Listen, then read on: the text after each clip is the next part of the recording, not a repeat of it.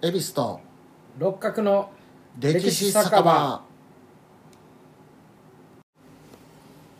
この番組は京都のろくでなしおっさん2人が路地裏にある小汚い酒場の片隅にいる体でお酒を酌み交わしながら歴史やら世の中のことをゆるく無責任にたわごとを垂れ流しする番組です。なお間違った内容や偏った見方があるかもしれませんが我々は専門家ではありませんのでご容赦ください。番組への感想などございましたらメールアドレス歴史酒場 at gmail.com またはツイッターアカウントアットマーク歴史酒場へお願いします。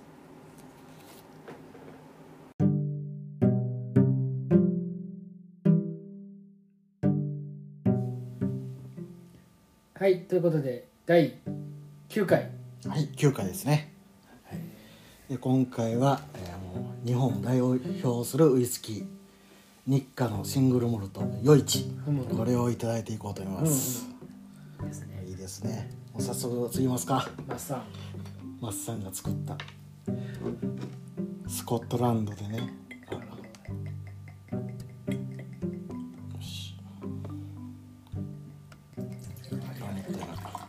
ストレートでいきましょうね、まずは味を楽しむためにストレートで。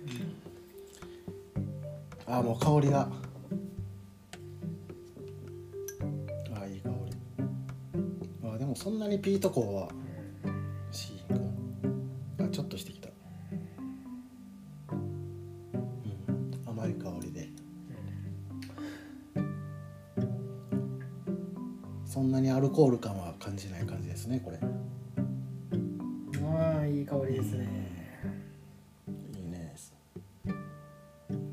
温めたらピートの感じが。な。うん。ではいただきましょう。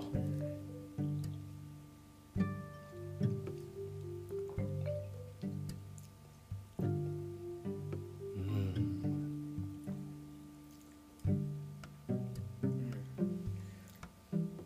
あ後でピートが。うん余韻が余韻がくるねピートの。確かに確かうにん。ただうん。アイラとかに比べるとだいぶ飲みやすいし、ね六角さんはアイラ系が好きですからね。でも、あでも感じる感じる。うん。すごいピートはあの鼻に抜けてくるんで全然美味しいですねこれは。でもそういうアイラ系を飲みたい人にとったらこういうの入り入り口としてうんうん。いい感じかも。あー来てる来てる。うん。いいね。余韻が結構ピートがくる感じでそうそう余韻として。最初の口当たりはそんなに甘うん、甘い。うん。樽の感じがしますね。さすがや いつもより酒のお酒のコメントが長くなって二人ともウイスキー好き。これはいい酒やね。やっぱ代表する酒ですね。うまい。ううまい。あそうや。ということで今回は北海道にちなんで、はい。えー北方領土について話していこうと思います。なるほど。はい。六角さんどうですか？北方領土って聞いて。うーんなんか。そうですね。ロまあまあ太平洋戦争末期に風占拠された感じかな、はそうですね。は幅舞シコタンエトロフ、国後国後あ歯舞とうん。なるほど。こんな感じ。まあそうですねだからそのまず戦前の経緯ですね。どうやって日本とロシアではい国境が決まっていったかっていう経緯を話していきます。で話が長くなるんで前半と後半で分けて、はい。今回は戦前。で次回は、えー戦後の話していきたいと思います。ですね。はい。で、えー北方領土はですね北海道根室の東にあるエトロフ国後色丹歯舞群島からなります。先ほど六角さんが言うた通りはい。でその合わせた面積がですね、えー、5036平方キロメートルあります。わかります？分かんないです。例えるとですね京都府と種子島を合わせてぐらいの面積。もっと分かりやすく言うとですね甲子園、えー、12万9128個分です 分かりにくいけど。あ分かりにくかったね すごい。です12万個入るんですよ甲子園が。まあまあ大きいな。よかった分かってくれて。でまあどのようにあれ日本とロシアでの国境が決まったかでなんですけどもまず19世紀になると、まあ、ロシアが東に進出してきてシベリアを領土にしてで中国の清そこからあの外満州を割譲させて日本海に到達します。ロシアが。で日本とそれで接触するようになりますね。はい。で北海道の北にある樺太島っていうのがあるんですけどそこにはもう日本人の、えー漁業の拠点やもうロシア人の交易拠点ができていて両国民が入り乱た入り乱れている状況なんです、はい、そう樺太っていう島はね北海道の北にある。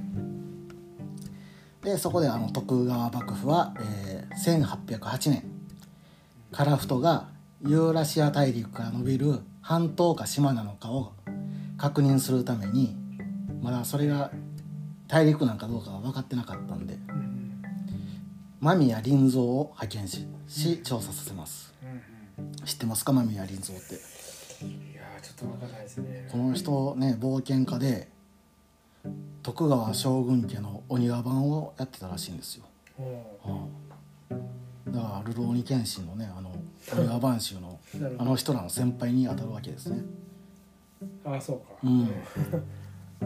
ルノー ニ剣士の時代は明治10年、うん11年の話だしね。でまあそして大陸とあの樺太の間に海峡があることを発見するんですよ。間宮林蔵は。はいはい。でそれであのその海峡のことを間宮海峡と名付けました。間宮林蔵が見つけたんでね。世界記思い出した。分かった分かった、うん。聞いた聞いた。はい。まあなんかこれを間違えて間宮っていうか日本領やと間違えて騒ぐ人もいるけど。そうそうその話や。その話で思い出しました。ロシア軍機が衝突してね、うんそうそうそうそう。まあだから、あのー日本以外である日本人の名前が付いてる海峡はここだけなんでまあそういう人が出るのも仕方がないというか、ね、それで炎上してましたからね。で でその後あの日露両国は国境を確定しようと考えます。ね、そういう混在してる土地ですから。で1855年幕府とロシア帝国は、えー日露和親条約を締結して千島列島のエテロエトロフ島より南は日本領千島列島のウルップ島より北はロシア領とすることで決定します。えー。ここで千島列島の北方領土のところの国境ができます。エトロフとウルップの間に。でカラフトについてはちょっと話がまとまらんかったんで今まで通り国境を設けず両国民混在の地となります。うん。なんかでも今一つ思ったのが、うん。それが血が流れずにまああそうですね一応、できてるっていうのがなんか今よりうん。すごいなって単純に思いました、まあ、ここで一応ちゃんと話し合いによって。うん、さそれはす,、うん。すごい。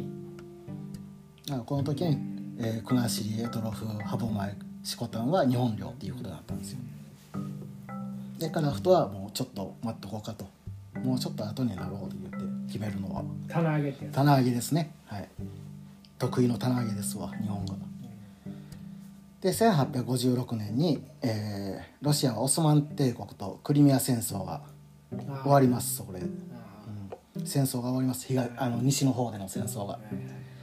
それによってあの今度は東に目を向けてきますねロシアは。でカラフト開発を本格化してカラフト内で、えー日露両民の両国民の紛争が頻発するようになるんですよ。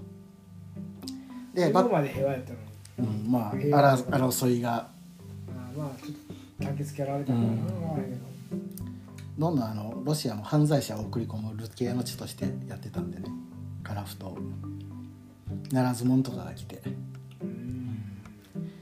で幕府もこのままではあのカラフトがロシアのものになると考えて国境確定の交渉をするんですけどもちょっとまとまらなかったんですよ、あうん、そこはで幕府も競うようにあの大量の移民を樺太に送り込んでいきます。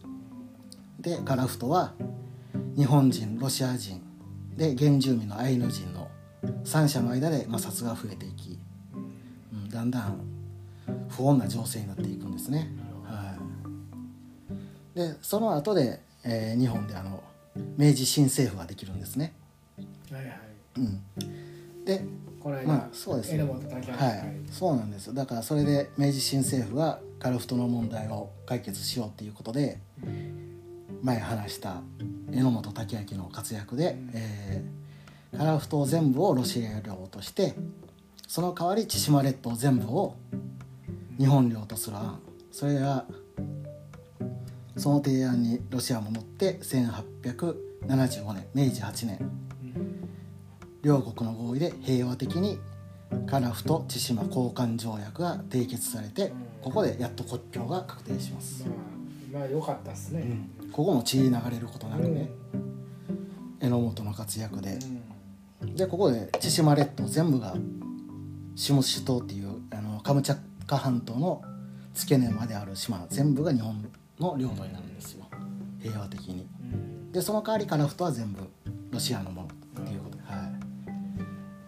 で時は渡って1904年明治37年。うん。たったね、まあうん。日露戦争終わってますねあこの時日露の始まりですよ。あごめんなさい。そうです。うん。で満州利権朝鮮利権など不登校を求めるロシアの南下政策で日本の安全保障上脅威となって日露戦争が始まります、ね。うん、対立してついに戦争になってしまうんですよ。でまあ日本は旅順要塞攻略してバルチック艦隊を殲滅してで法天海戦で勝ってで日本はさらに講和条約を有利にするために樺太に侵攻して樺太全部を占領します。はいポーツマスポーツマスってやつです。そうですねその後が。でこれがあの樺太占領した戦いが日露最後の戦いになるんですね、うん、でアメリカの介入によって、えー1905年明治38年先ほど六角さんが言ったポーツマス講和条約。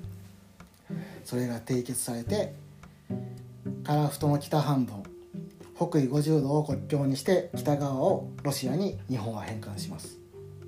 で南側は正式に日本領になります。樺太のね。で千島列島はそのまま日本領ということで全部が。買ったよ。うん買ったからね、う んでまあまた時が経って第一次世界大戦中の1917年にロシア革命が起こってでまあ世界大戦が終わってで世界初の社会主義国家ソ連が誕生することになります。ロシアがソ連に変わります、うん。で日本はやっぱ満州利権。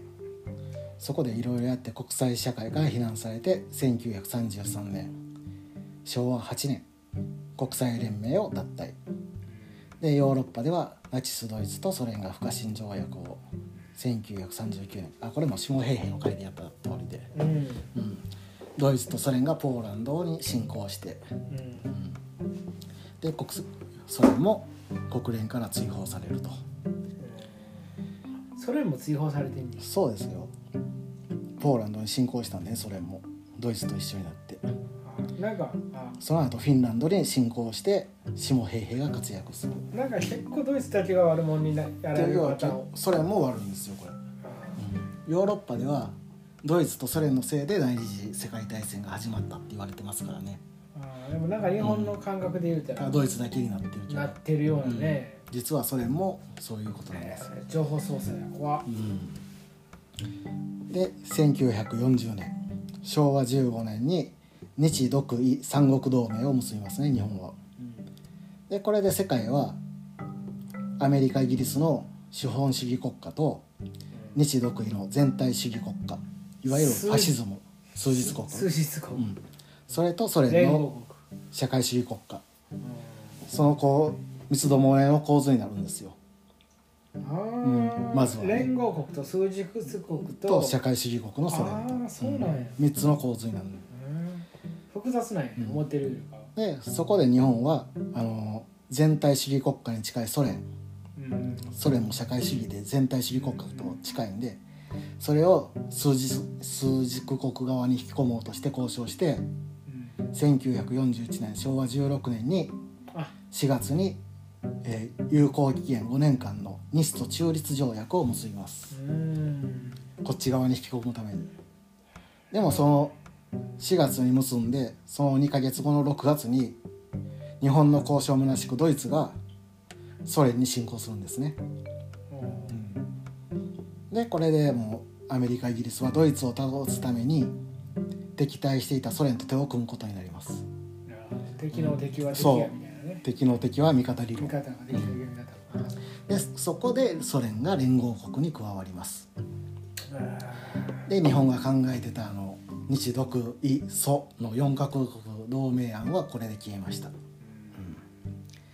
でこの時アメリカは直接戦闘には加わらずあの武器の武器とか物資だけを連合国に提供してました、うん、ドイツもあの第一次世界大戦の教訓からアメリカには手を出さずにしてましたが12月に日本が真珠湾を攻撃したことでアメリカが参戦します、うん。またこれ日本とドイツの考えが違って。うん。アメリカを巻き込むことになるんですね。で8月にあのアメリカイギリスは、えーこの戦争で領土拡大をしないこと。国民の意思に反して領土変更をしないことを決めた大西洋憲章を発表します。ここでも領土不拡大っていうのが取り決められるんですよ。この戦争での。で9月に、えー連合じゃあこのために戦争してるって話だね。これは一応ファシズムを叩くため。で9月に連合国軍に参加する国にもあの大西洋大西洋憲章を承認させてこれにソ連も参加します。参加して承認しますソ連もね。領土拡大しないよっていうことで1943年昭和18年10月モスクワでアメリカイギリスソ連の外務大臣が集まってソ連にあの日本に宣戦するよう要請します。日本と戦いとソ連も。でソ連はドイツが降伏した後に満州の権益と千島列島全部と樺太南部をソ連領として容認することを条件にまあ領土拡大することを条件に日本参戦の方針を決定します、うん。まあ、前の約束と変わるってことですねこれで。で1945年昭和20年2月にソ連のヤルタでヤルタ会談ですねこれ。で米英ソの首脳が会議談して戦後世界秩序の話が話し合われドイツ降伏の3ヶ月後にソ連の対日参戦が約束されます。ドイツ負けた後の3ヶ月経ったら日本に攻めるっていう約束をするんですよ。でまあでもその時日本とソ連は日ソ中立条約を結んでたんで有効期限内なんで、まあ、日本はそれをた頼りにしてソ連に戦争の講和の仲介を頼むんですよ。うん、で連合国軍と外交交渉で講和条約を条件をできるだけ日本の不利にならないようにしようとしますがソ連はうやむやにします。うん、で交渉は具体化しません。まあソ連の戦術ですねそれは。うん、のらりくらりとして時間稼いで。3ヶ月後にはうんせめて領土を拡大できるっていう。でソ連は日本に対して日ソ中立条約の延長はしいひんけども有効期限5年あるから1946年昭和21年の4月まで有効であるよっていうのを確認します、まあそこは。うん、ちょっと日本を安心させるんですよ、一旦。うん、フラグ立ってるな。立ってますよで45年5月8日ドイツが降伏します、うん。でソ連はこれでヨーロッパの戦力をシベリアに集めますね。シベリアっていうのは極東に集めていきます。でシベリア鉄道をフル活用して。で7月26日、えーアメリカイギリスと中華民国によってポツダム宣言が発表されますで日本政府はそれを黙殺します。でこの時もソ連の仲介を模索してました。で満州を守っていた関東軍っていうのがあったんですけど日本の。それもあんま事態を重く見てなくて。でソ連が極東に戦力を集結するのは5月以降と考えてました。軍も甘く見てたんですよ満州の軍もでドイツ降伏からちょうど3ヶ月後の8月8日の夜ソ連よりた日本に対して宣戦布告がなされます。ほんまにジャジャストさん待ってましたよね。待ってましたね。で日と中立条約の破棄が通告されて日付が変わった9日満州にソ連軍が流れ込んできます、うん、でソ連軍は満州侵攻に主力を置いて兵力に余ぶ余余力があったら樺太と千島へ侵攻する計画をしてました、うん、でも満州の関東軍の抵抗が予想よりなくてうん。うん全然関東軍が弱かったんですよ、あん。な偉そうやのに結局何の役にも立たんかって一緒に惑惑って民間人置いてね。で8月11日樺太への侵攻は開始されます。で樺太の日本軍は持ちこたえて15日になります、うん、8月15日日本政府はポツダム宣言を受諾しそれを国民に知らせて陸海軍に戦闘行為の停止を命令します、うん、でも樺太ではソ連軍による無差別攻撃が続いたため応戦を続けていましたが25日。ポツダム宣言受諾から10日後の25日に樺太はソ連軍に占領されます。そこまで戦いは続いてました。うん、で千島列島の方ですね。そっちの方は15日に軍から日本軍ですね。戦闘停止命令が出されたんで兵器の処分を始めていました。日本軍は。うんそんな中の18日未明突如ソ連軍が千島列島最北端の島シュムシュ島に上陸作戦を開始します。こっちが武装解除してる時に上陸してきました、でシュムシュ島を守る日本陸軍第5方面軍第91師団戦車第11連隊っていうのがあってそれが急遽兵器を集めて水際で防衛戦を行って前線しますが、えー停戦交渉の末24日うん武装解除がなされた下首島は、えーソ連軍に占領されます、遠慮されてしまっうん、たそのカムチャッカのなんやら。の付け根に付け根というかそこから伸びる下首島ね一番北にある。でこれはもうその戦車第11連隊がすごい戦って頑張ったんでソ連軍にとっては思わぬ足止めを食らったんですよ。その人らすごいね。うん、で千島列島の占領が遅れます。でこの下首島を守った戦車第一じゅ第11連隊は11っていう漢字を漢あの漢字で書いて縦書きにししたら武士の死になるじゃないですか。そのことから武士の魂で紫根部隊って名乗ってたんですよでこの部隊は戦後北海道をソ連から守る陸上自衛隊北部方面隊第11旅団第11戦車大隊に領土を守る精神が継承され今も紫根部隊を名乗ってるんですよ、現在は。うん、今でも紫根部隊があるんですよ。ソ連から守るために。素晴らしいと思いますよ。その精神が残ってるんですね。で25日に、えー日本政府から全ての戦闘行為を禁止する命令が全軍に出されます、うん。でこれ以降、えーソ連軍の別動隊がですね29日にエトロフ島を占領します。で30日に千島列島のウルップ島だウルップ島まで順次占領を完了します。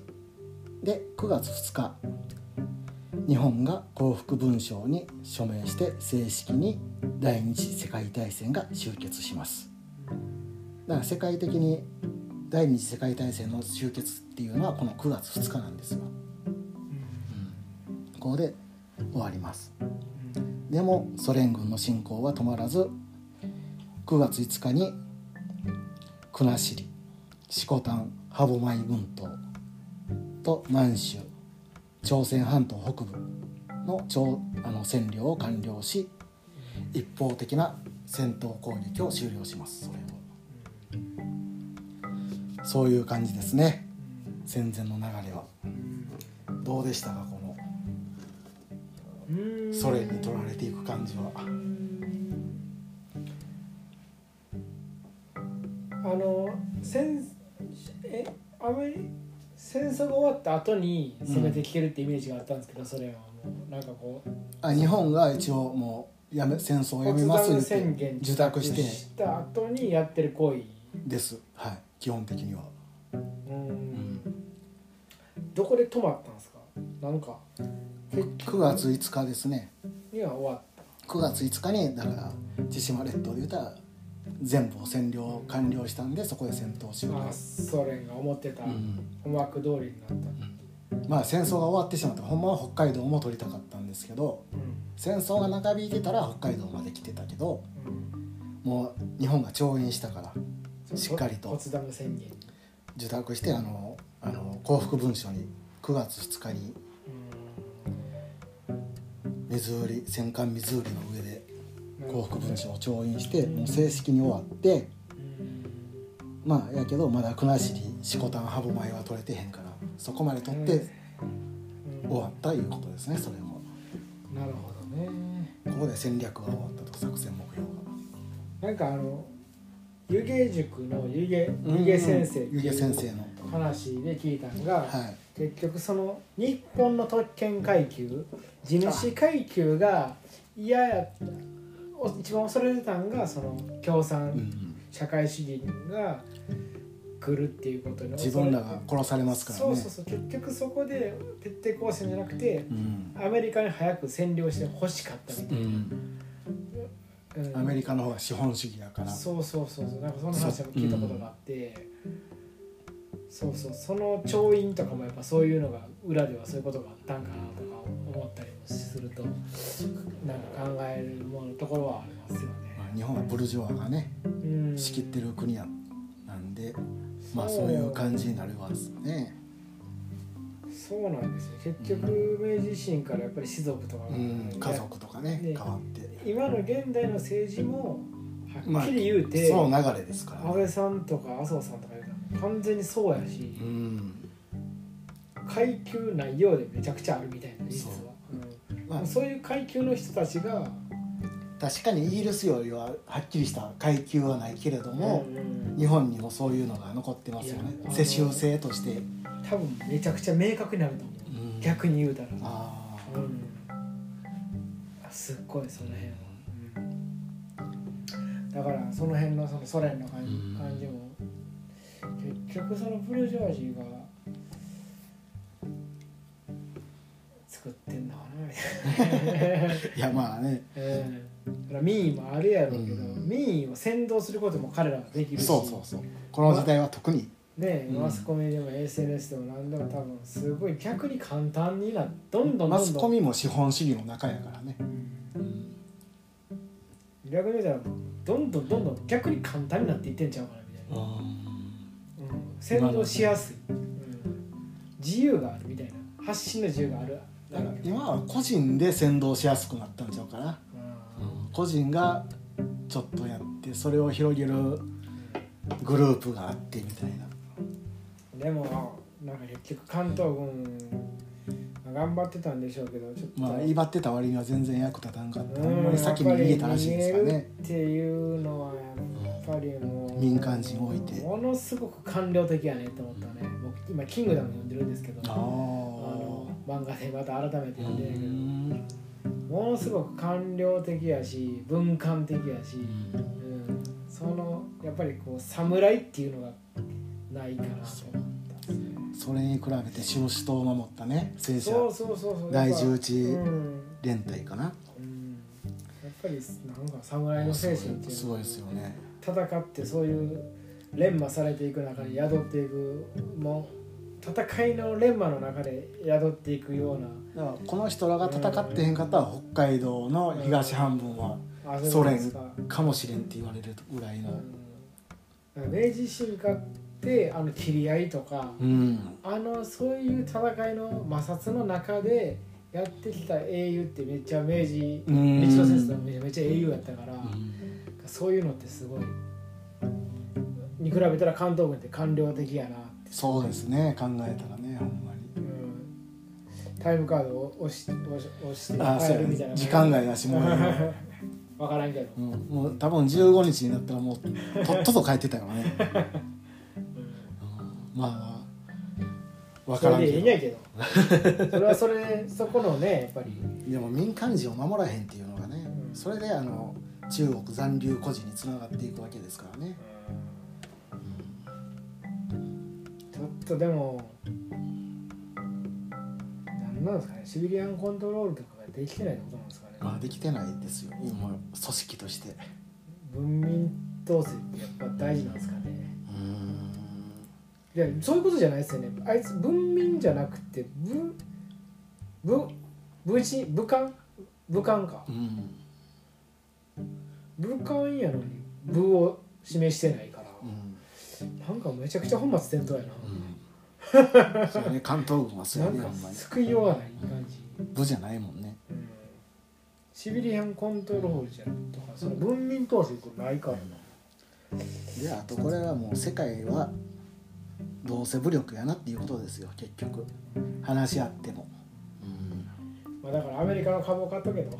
ああそうやね。まあアメリカが一番やからね結局はニーサニーサとかイデコとかしてるけどやっぱ S&P500 に全振りしてますけどまあ今エビスさんが言ったみたいに喧嘩が強い国が実は一番強いんですよね。一番発言力がある最後は殴り合いなんで、まあ、そうじゃない世の中があるでもそれがアテネとかすごいですよね。あれもでも殴り合いやからね結局は、あそうか、うん、守ってるわけやから武力でまあスパルタの方が強かったけどもあそこはほんまの武力スパルタは武力のところやけど。